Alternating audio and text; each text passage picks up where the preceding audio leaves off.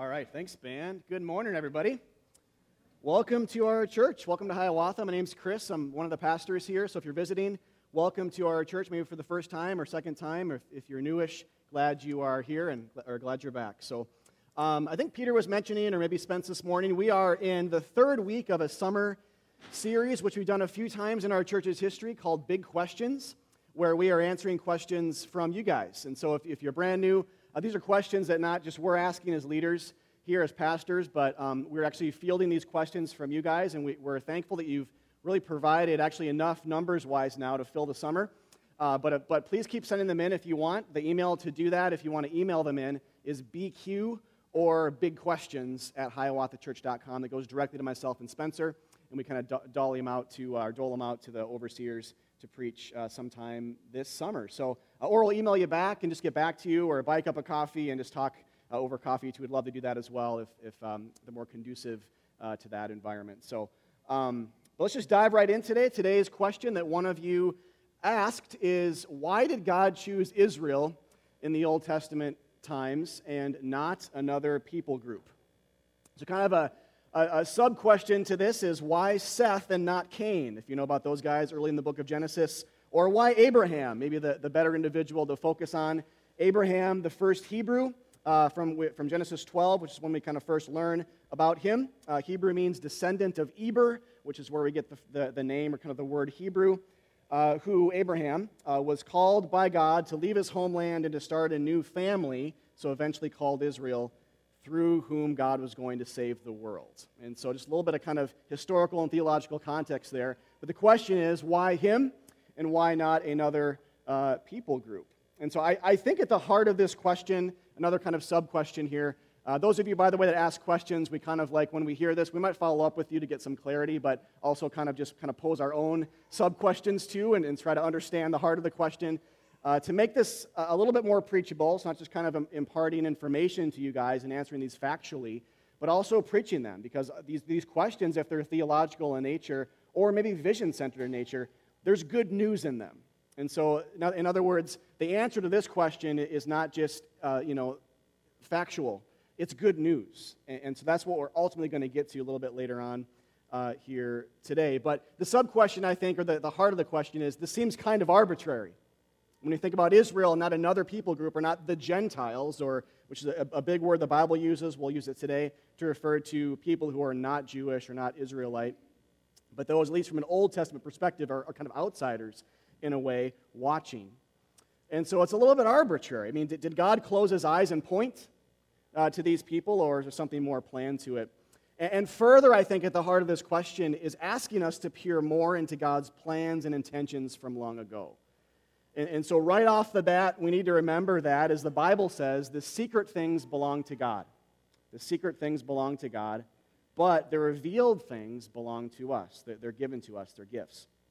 Or in other words, some things we just can't understand and some things we can. Or sometimes I like to say theology, or the study of God or related things, is complicated because God is unsearchable. But theology is very simple as well, because God is a revealer. Theology is very complicated because God is God. He's unsearchable, and we'll never know him fully. And yet theology is very simple because God has chosen to say, this is what truth is. This is who I am. And he's kind of given it to us on a platter to understand. And so children can understand deep theological mysteries. And so theology is very simple as well. But I think what that says to us, so our theology of God then himself almost gives us permission to say, I don't know, to questions like this, but also I know for certain at the same time about the same things. And this is one of those questions, I think, today. And we'll start with the former, kind of more mysterious side today. And this is one of those questions that I think it's like opening one door and there's 1,000 more doors, you know? So there will be cans of worms open. They'll be crawling everywhere all over the sanctuary here. And lots of more doors that will open. And I just need to say right off the bat, I'm not going to open more doors. There's just no time. I'd like to, but there's just no time. So if you leave with more questions, you're probably getting it right. You know, you're probably understanding it and hearing me out and understanding what the Bible's saying. But if you want to talk more about those kind of, again, further sub-questions, related questions, please let us know. We would maybe preach on it later in the summer or sometime after that, or we'll buy a cup of coffee and chat. We'd love to hear your thoughts on it too. So we'll start with the more mysterious side, or answer to this question, then move to the more concrete side. And there is two sides of it. There is kind of an I don't really know, but let's talk about that. And then there's a but. The Bible does reveal quite a bit to us on this answer as well. And there's really good news in here too for us. Most of us non-Jewish, maybe all of us in the room, still deep-seated good news for us here. And we'll get to that. All right, so that's the plan. Let's start with, and so I have three reasons today, basically kind of layers to this. If you like to follow along on inserts or kind of see where we're going, there's an insert in your worship folders. You can follow along there, but you don't have to. This is all on screen. Three reasons or layers that it's actually kind of like, I started with three earlier in the week, and then by Friday or Saturday, I was like, oh, there's actually five or six, but I'll cram them into these three because I don't want 6 reasons. So anyway, but three big ones, but there are more. But three big ones as to why God originally chose Israel as his people and not originally. And the later he does choose the Gentiles, it's a big piece to this, but originally, why Israel? There's a reason to, or a method to the madness there. All right, so the spiritual reason first, the more mysterious side, and that is there is no clear discernible reason. So there we go. Amen. Let's close in prayer and just go home. We don't know. No, there's no clear discernible reason other than maybe indirectly at least his love for them. So I think it's kind of like this question is kind of like asking someone why they marry a certain person but not someone else. There's a degree of mystery to love, not necessarily predictability. And so if you ask me why I married Aletha, I could give you a huge list of things I love about her. But if you pressed on that and said, you know, if you really asked me why I specifically loved her, I mean, to like prove that scientifically, I just can't do that. I just do. It's not based on anything she's done. I just love her. And so, or it's like a parent to a child understanding. So if someone said, explain to me, parent, all you parents in the room, explain to me, parents, why you love your child, you know, we as parents would say, because he or she is our child. What are you talking about? You know, like, that doesn't make any sense. No, they said, no, prove that empirically. And we'd look at them weird and say, what are we even talking about here? You know, like, stop it. I just do because they're my kid. There's no reason that there's a degree of mystery to it. And so in the spirit of all of that, one text I want to look at today is from John 3. If you want to open in your Bibles there for context, please do. John chapter 3, but a couple of verses out of this conversation that Jesus has with a man named Nicodemus, who is a Pharisee of the Jews, a religious leader who comes to Jesus under cover of night because he's kind of worried what people will think about him in pursuing Christ, because already at this time he's being kind of rejected in a widespread manner by religious leader types. But Jesus starts out in context here, not in these two verses, but he says, in order to be saved, in order to be one of God's children, in order to enter God's family, in order to be filled by the Spirit, in order to live forever, you need to be born again. And so Nicodemus starts to scratch his head and says, well, that's impossible. How can anybody enter again into their mother's womb? So thinking very physically about that. How can anybody do that?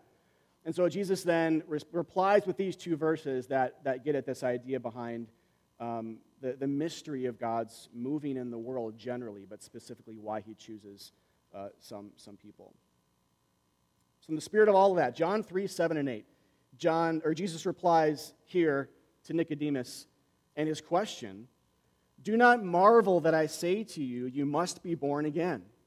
The wind blows where it wishes, and you hear its sound, but you do not know where it comes from or where it goes.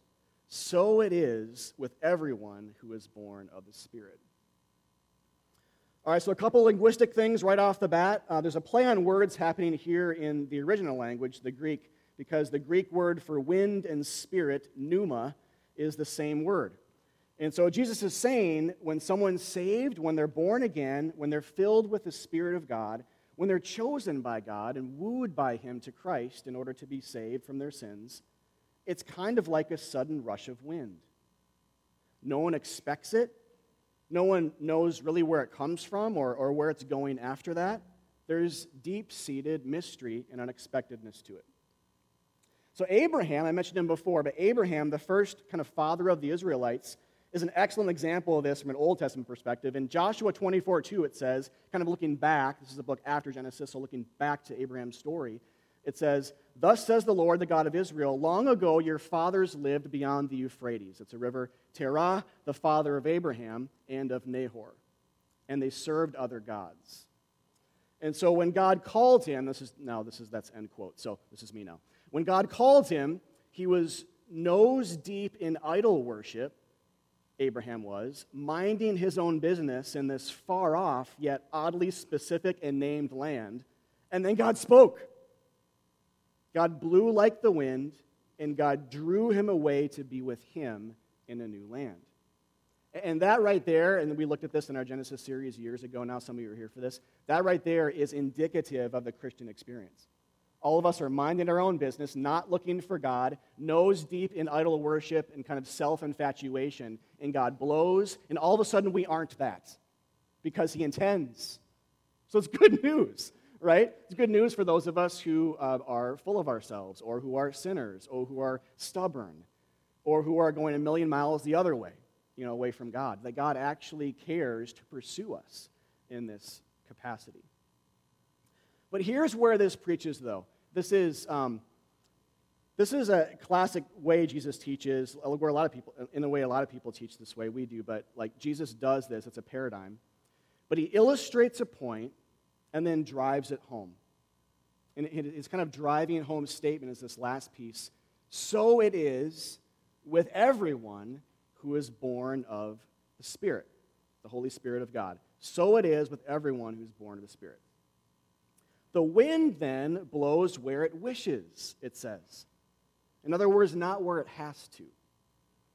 And this means, again, kind of like with Abraham, we were just saying this, but God wishes and God desires and God actually wants to save people. If it were the other way around, if God were, on a high golden throne somewhere in heaven and he asks us to fashion ladders to get to him, none of this would be said. Jesus couldn't teach this way. It would contradict. And it would be less good news, even bad news, because it would be up to us. And so if you're saved, if you're not a Christian, this is still good news for you as well. If you're considering what it means to be a Christian, this is incredibly good news for you too. But for those of you in the room who are Christians, this means that God's Spirit chose to blow on you. That's what this means. God's Spirit chose to woo you. He chose to blow on you. And there is no real reason behind it other than love. It's kind of like Aslan in the Narnia books. In Lion, the Witch, and the Wardrobe, we see it, but also in the later books as well. When Aslan blows on the creatures, and it either brings them back to life, or maybe it empowers them and gives them courage. And because all this, it's hard to empirically prove, but because it's based on desire and choice, it has to be love. And so, why Israel? We're not really sure. But love must have been a huge part of it, like it is for anyone born of the Spirit. That's the mysterious side. I was thinking, too, think about the thousands of stories out there about people who didn't want to marry the person they were supposed to. You know that theme? Whether it's an arranged marriage or some kind of royalty bucking the trend, or I don't want to marry in my caste system, or something like that. Isn't that the stuff of all these stories and books today? Actually, Aletha and I joke. I joke a lot. She kind of bears it. But in the Jane Austen books, how I always say every book is kind of about this person wanting to marry someone improper, isn't it? Anybody? No? Isn't it kind of like every book? They're good books. I'm not saying they're bad books. They're great. But I'm just saying the whole thing is I want to marry somebody, but it's improper to marry this person because they're out there. I'm not supposed to marry them or whatever. The person then being outside, or the unlikely, or the unsuspecting, or the surprise, there's truth to that biblically. If you feel like you're improper, so to speak, spiritually, or that it's impossible for you to be a person of God because of your past or your present, there's good news for you here in John 3, because God still sees you and he's drawn to you to save you, not because of your works, but because of his deep-seated love for you. Like the wind, not like maybe a clock. It's not like clockwork that we're saved. It's not like a second hand moves from, the first second mark and the second mark and the third second mark and the minute hand moves in a very directed, obvious manner. Jesus didn't use a clock metaphor here for salvation. It's not like, oh, all the strongest are saved, or all the smartest, or the best, or the most noble. It's like the wind. There's a degree, from our perspective, randomness to it, but from God's perspective, a deep-seated love motivation for it. All right, but that's the spiritual kind of, well, we don't really know reason. But there is more to say. This next piece flows from what I just said, but it moves into more the concrete. And that is the grace reason. So, by this I mean, God called a weak, normal, small people to himself so that it might be shown that it's by grace we're saved, not by works. And so as we talk about Israel here first, and off of this definition, part of this is just who they were, and part of this is by design. So there's two aspects to this. If you're a note taker, I want to write that down. Part of this is just who they were, and part of this is by design. So first, who they were. Deuteronomy 7:6-8 really gets at this bigger, kind of overall big question for today really well. God's speaking to his people. He says, "For you are a people holy to the Lord your God." The Lord God, or through Moses here, but God speaking. "The Lord your God has chosen you to be a people for his treasured possession out of all the peoples who are on the face of the earth. It was not because you were more in number than any other people that the Lord set his love on you and chose you, for you are the fewest of all peoples. But," and this is the key, "it is because the Lord loves you and is keeping the oath that he swore to your fathers that the Lord has brought you out with a mighty hand and redeemed you from the house of slavery, from the hand of Pharaoh, king of Egypt." So why Israel? Again, just because of love and because they were a small people. Not the greatest of nations, but actually the opposite, because they were small and weak and not the obvious choice. And there's more to say than that, but we see it really clearly here in Deuteronomy 7. But part of this also was by design. This is kind of just like who they were, but also part of this is by design. So by that I mean, like in Deuteronomy 17:16, it says about Israel's future kings, God said, "The future kings of Israel must not acquire great numbers of horses for himself, or make the people return to Egypt to get more of them." And God is not like a horse hater here. He's just saying horses were strictly used for military purposes in this day. That was it. That was the only reason you had a horse, was to like fight. They're like tanks of the day. And so what God wanted for Israel is he wanted them to have like horseless, tankless armies. He wanted them to hardly have any weapons at all, really, so that it might be clear that he was the one who fought their battles, not them. And so as it says in the Psalms, we see this theme come up poetically as well, and gets at the theology behind Deuteronomy 17, where it says, "Some people trust in chariots and some in horses, but we trust in the name of the Lord our God." So flat-out contrast there. And so this is why God wanted Israel to be kind of a horseless army. But a major, major theme in Israel's history, and that is God being strong in weak Israel's lives. If you're here for our Judges series, maybe some of these things are coming to mind again, how we looked at this theme throughout the book, but it goes beyond that as well in the Old Testament kind of narrative sections of the Old Testament. He says in Exodus 14:14, "Just sit there and watch me work and be silent. Just be silent. Watch, gaze. I'll do everything. Just sit there like you're at a movie and watch me do everything for you." Exodus 14:14. That's kind of my translation, but some of that's in there. All right, and then he goes on like in Judges 6, and he winnows down the armies of Israel at times because they're too big. And God says, "Your armies are too big. I can't use them. I need them to be smaller, so it'll be very, very, very clear that I'm the one helping you to win, and that you can't put credit to your own name here, that you can't boast in yourself, but only boast in me." And so at one point, remember in Judges 6, when he does that, when he winnows down Israel's armies and says, "Actually, I can't use you because you're too big." Like, who talks that way, right? I mean, it's the opposite from our perspective. We would say, no, we need bigger armies. Bigger's better. But God says, I can't use you when you're arrogant. I can't use you when your armies are too big. And so he winnows it down to 300 people so that the 300 men with sticks, basically, and bowls with like torches in them and trumpets, remember that? They don't even have any weapons, really. Fought the 10,000s of, I think it's the Moabites, the 10,000s of people with swords and training, and like the Navy SEALs of the day, basically, fought them and won, so that it's clear that God wins. Or when he helps a 10-year-old boy slay a 9-foot-tall giant, who again would have been the equivalent of a Navy SEAL today. He many times has Israel fight with trumpets and sticks more than swords. And you know, when they walk around Jericho and don't touch it and it comes crashing down. I mean, the list goes on. We could talk all day about this. But again, all in order to make it clear that not just to them, but the world watching, who actually fights our battles. So the grace reason has to do, one, with just who they are in their nature, but also by design. God is like designing Israel in a way to be this image to the world of a weak people without a lot of strength, so that it's clear to not just them but the world that God saves us by grace and fights our battles, not our inherent self-worth or just our perceived self-righteousness or our abilities on any level whatsoever. A great New Testament counterpart to this is in 1 Corinthians 1, 26 to 29. This is a letter written to a church in Corinth in the first century, to a church that's full of pride.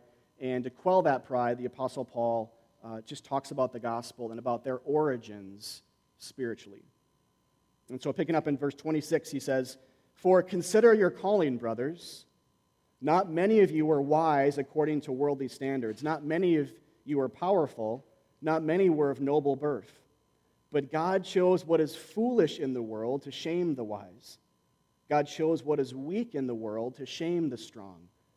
God chose what is low and despised in the world, even things that are not, to bring to nothing things that are, so that no human being might boast in his presence," or in the presence of God.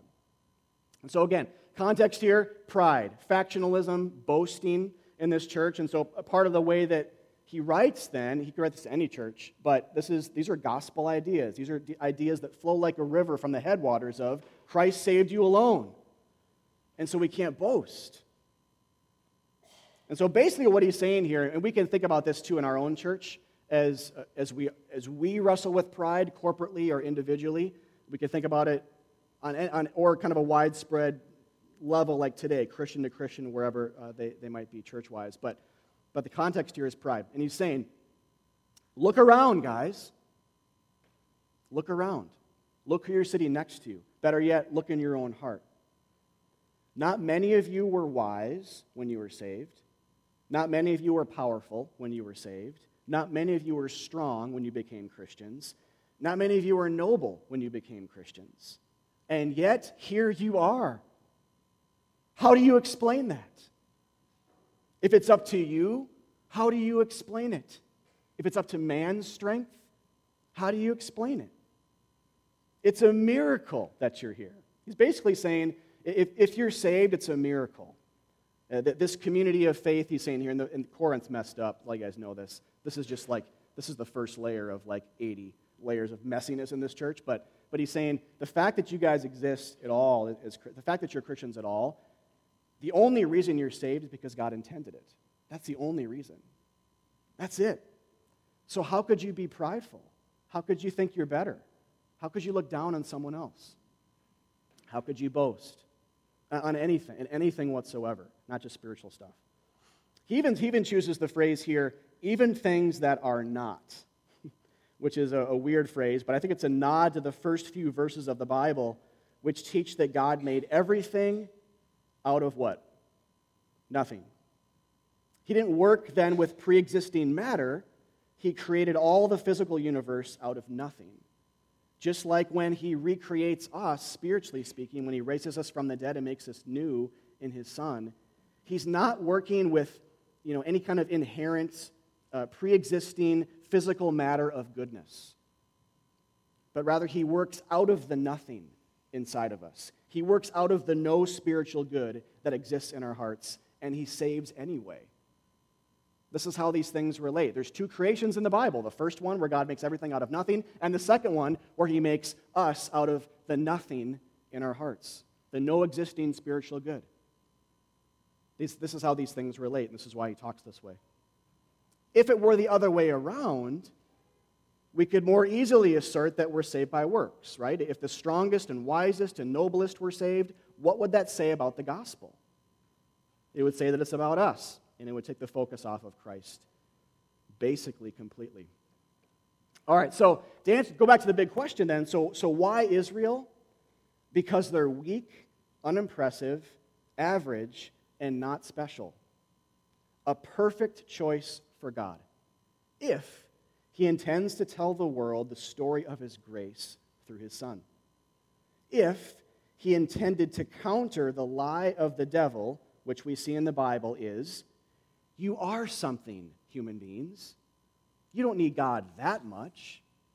You are able to do this on your own. You are inherently special. You are strong. You have strong willpower. That's the lie of the devil. It's not like, obviously, go and be evil. The lie is actually much more subtle than that. The lie is, you are something, when in fact, spiritually before God, we are nothing. We're loved, but spiritually speaking, we're nothing. To quote from Galatians 6, 2 or 3 there. The lie is that we're something when we're nothing. So Israel, then, is an example of human frailty. Just got to think about it that way. Israel is an example of human frailty, chosen anyway, just like the story of the Christian. All right, and that moves me to this third piece here, the third layer today, which is the storytelling reason. So basically what I want to do here today is include this layer because, and I don't know if this was in the, I forgot to verify, this was in the question asker's mind or not, but I'm guessing it is for many of you. But what I mean by this last layer is he did choose the Gentiles and, against the backdrop of Israel's story. So when we talk about this question, we're not talking about it in a way that still says that God is choosing ethnic Israel today specially. He's not anymore. He actually never really did. He kind of did for a time, but then again, not really. It's super complicated. But to help us see this, it was never ultimately about Israel, the people, as much as it was about Israel being that microcosm of the human experience. God's eyes were always on the nations. So a few things in the New Testament that help us to see this, like in Romans 9:6, where it says, a wonderfully rich theological statement, but super complicated too, where it says, for not all who are descended from Israel belong to Israel. What? Like, what does that mean, right? For not all who are descended from Israel by blood actually belong to God's people.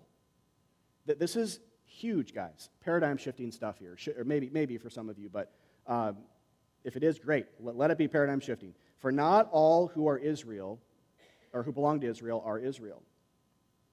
Meaning, being an Israelite, or just think person of God, is not by physical descent.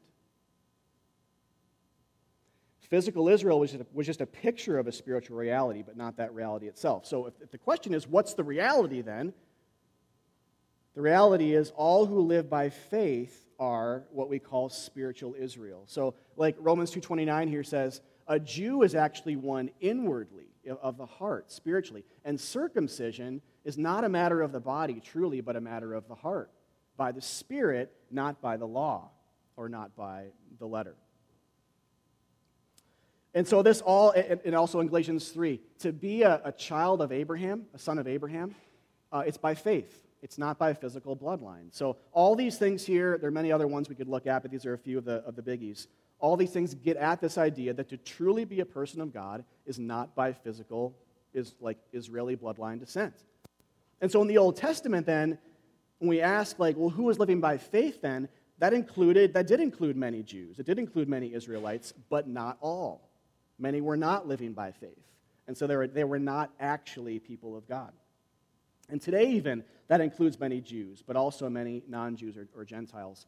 But all who put their faith in Jesus for the forgiveness of their sins become what we call this, like in 1 Peter 2:9, the spiritual nation of God. This is a huge verse. Peter's writing to the church in the first century. So Jews and non-Jewish people who are Christians. And he says, but you, church, are now the chosen race. You, church, are a royal priesthood. You, church, are a holy nation. This is hugely different from the way things were in the Old Testament, at least the way that it reads or we understand them. What is the holy nation of God now? I'd even ask you Christians that, for those as you think about how the Bible hangs together. When you think about holy nation, is it ethnic Israel? Or is it the church? This says the church. If you're a Christian, you are the holy nation of God, that you may proclaim people for his own possession, that you may proclaim the excellencies of him who called you out of darkness into his marvelous light. And so we're going fast here, but today, God is not choosing ethnic Israel anymore in the way he used to, and he never kind of really did again, so it's complicated, but especially now in this New Testament era. Kind of did for a time to tell the story about humanity at large, but now he's choosing his church. I mean, even like, think about Nicodemus, going back to John 3 for a second. Even he would have totally, well, probably got it. Maybe he did later, but I don't know if he did like in real time. But he would have gotten this message in John 3 when Jesus said to him, a Jewish man, you need to be born again. I mean, basically what Jesus is saying there is it's not enough that you're born a Jew physically, or Jesus wouldn't have said that, right? To a Jewish man, you need to be born again. It's not enough that you are a Jew by blood, or else his teaching makes no sense. And so it's even there as well. It's not enough that you are born a Jew physically. You need something else. You need rebirth spiritually from God. And this is why all this is so important to understand, because Israel's Old Testament story, again, becomes a prefigurement of ours, Christians. And those of you who are on the threshold of becoming a Christian, this is what this stuff means. And so many Christians, maybe not in the room here, maybe in the room here, I don't know all of you guys' stories, but speaking broadly right now to this, and that is so many Christians miss this idea today, and still, I think so unnecessarily and sadly, focus on ethnic Israel as this distinct group that God has a special plan for, that prophecies directly relate to still, when the whole time God is saying to them as Christians, you are my people. Don't cheapen that. You are my people, non-Jewish Christian or Jewish Christian. No, you are the holy nation of God. You're the one. You're the apple of my eye. You're the one I fight for. You're the one that the warnings against those who harm God's people, you're the ones that those warnings are kind of protecting. Or like in Romans 9:25, quoting the Old Testament here, but Paul says, I will say to people who are not my people, you are my people. I will say to non-Israelites or non-Jews, you're Jews. I will say to non-Israelites, now you're Israelites. I don't care about blood. I care about faith. It's always been by faith. The righteous shall live by faith. Habakkuk 2:4 in the Old Testament and part of Romans 1 in the New. It's all over the place. Both Testaments talk about this. The righteous live by faith, not by the law, not by works. The righteous in God's eyes, to be righteous or clean before him, is not to be good on our own strength. It's to depend on him to consider us good by seeing his Son in us. So really that's what this is all getting at. Remember when it says this stuff? And to go back to the question then, why Israel? One of the big answers here from the storytelling reason is that we might know how and in what way exactly he has chosen the church. That's why he chooses Israel. They're not necessarily, special. I guess you could say that in some capacities for a time, but not really. He chooses them for a time so that we might know as like non-Jewish people, but just as the nations, we might see stories of this or know how and in what way exactly he has chosen the church, or as the Bible says, true spiritual Israel. Because to be a Jew is to be one inwardly, not of the flesh. And the answer to that is we're saved like the wind, by love and by grace, so that none might boast. And so even with all of this said, guys, I have one last piece of this storytelling reason that we need to talk about and add here, and it's the most important one. I've kind of alluded a little bit to it, but whenever we talk about these, like, I pictured like a solar system this week thinking about this, where there's all these planets orbiting around this sun, but these planetary themes like God choosing the weak, and how He loved an unmajestic, small people in Israel, and ultimately New Israel, the church. And all these around, in the center of all these themes, there is this sun to the solar system of all those things. And they all orbit around one more thing, or rather, in this case, a person, and namely, that is Jesus Christ and his work for us, Jesus Christ and him crucified and raised. This is what I mean by this. Jesus Christ was the one who was, and all these themes relate to him, first and foremost. Jesus was the one who was loved by his Father as God the Son, but who had no beauty or majesty to attract us to him. What does that sound like? Just like Israel, right? So in Isaiah 53, too, as a part of this prophecy about Jesus, it was looking ahead to him and saying, this is what he's going to be like. He will have no beauty, and he will have no majesty to attract us to him. This is exactly the description of Israel in the Old Testament.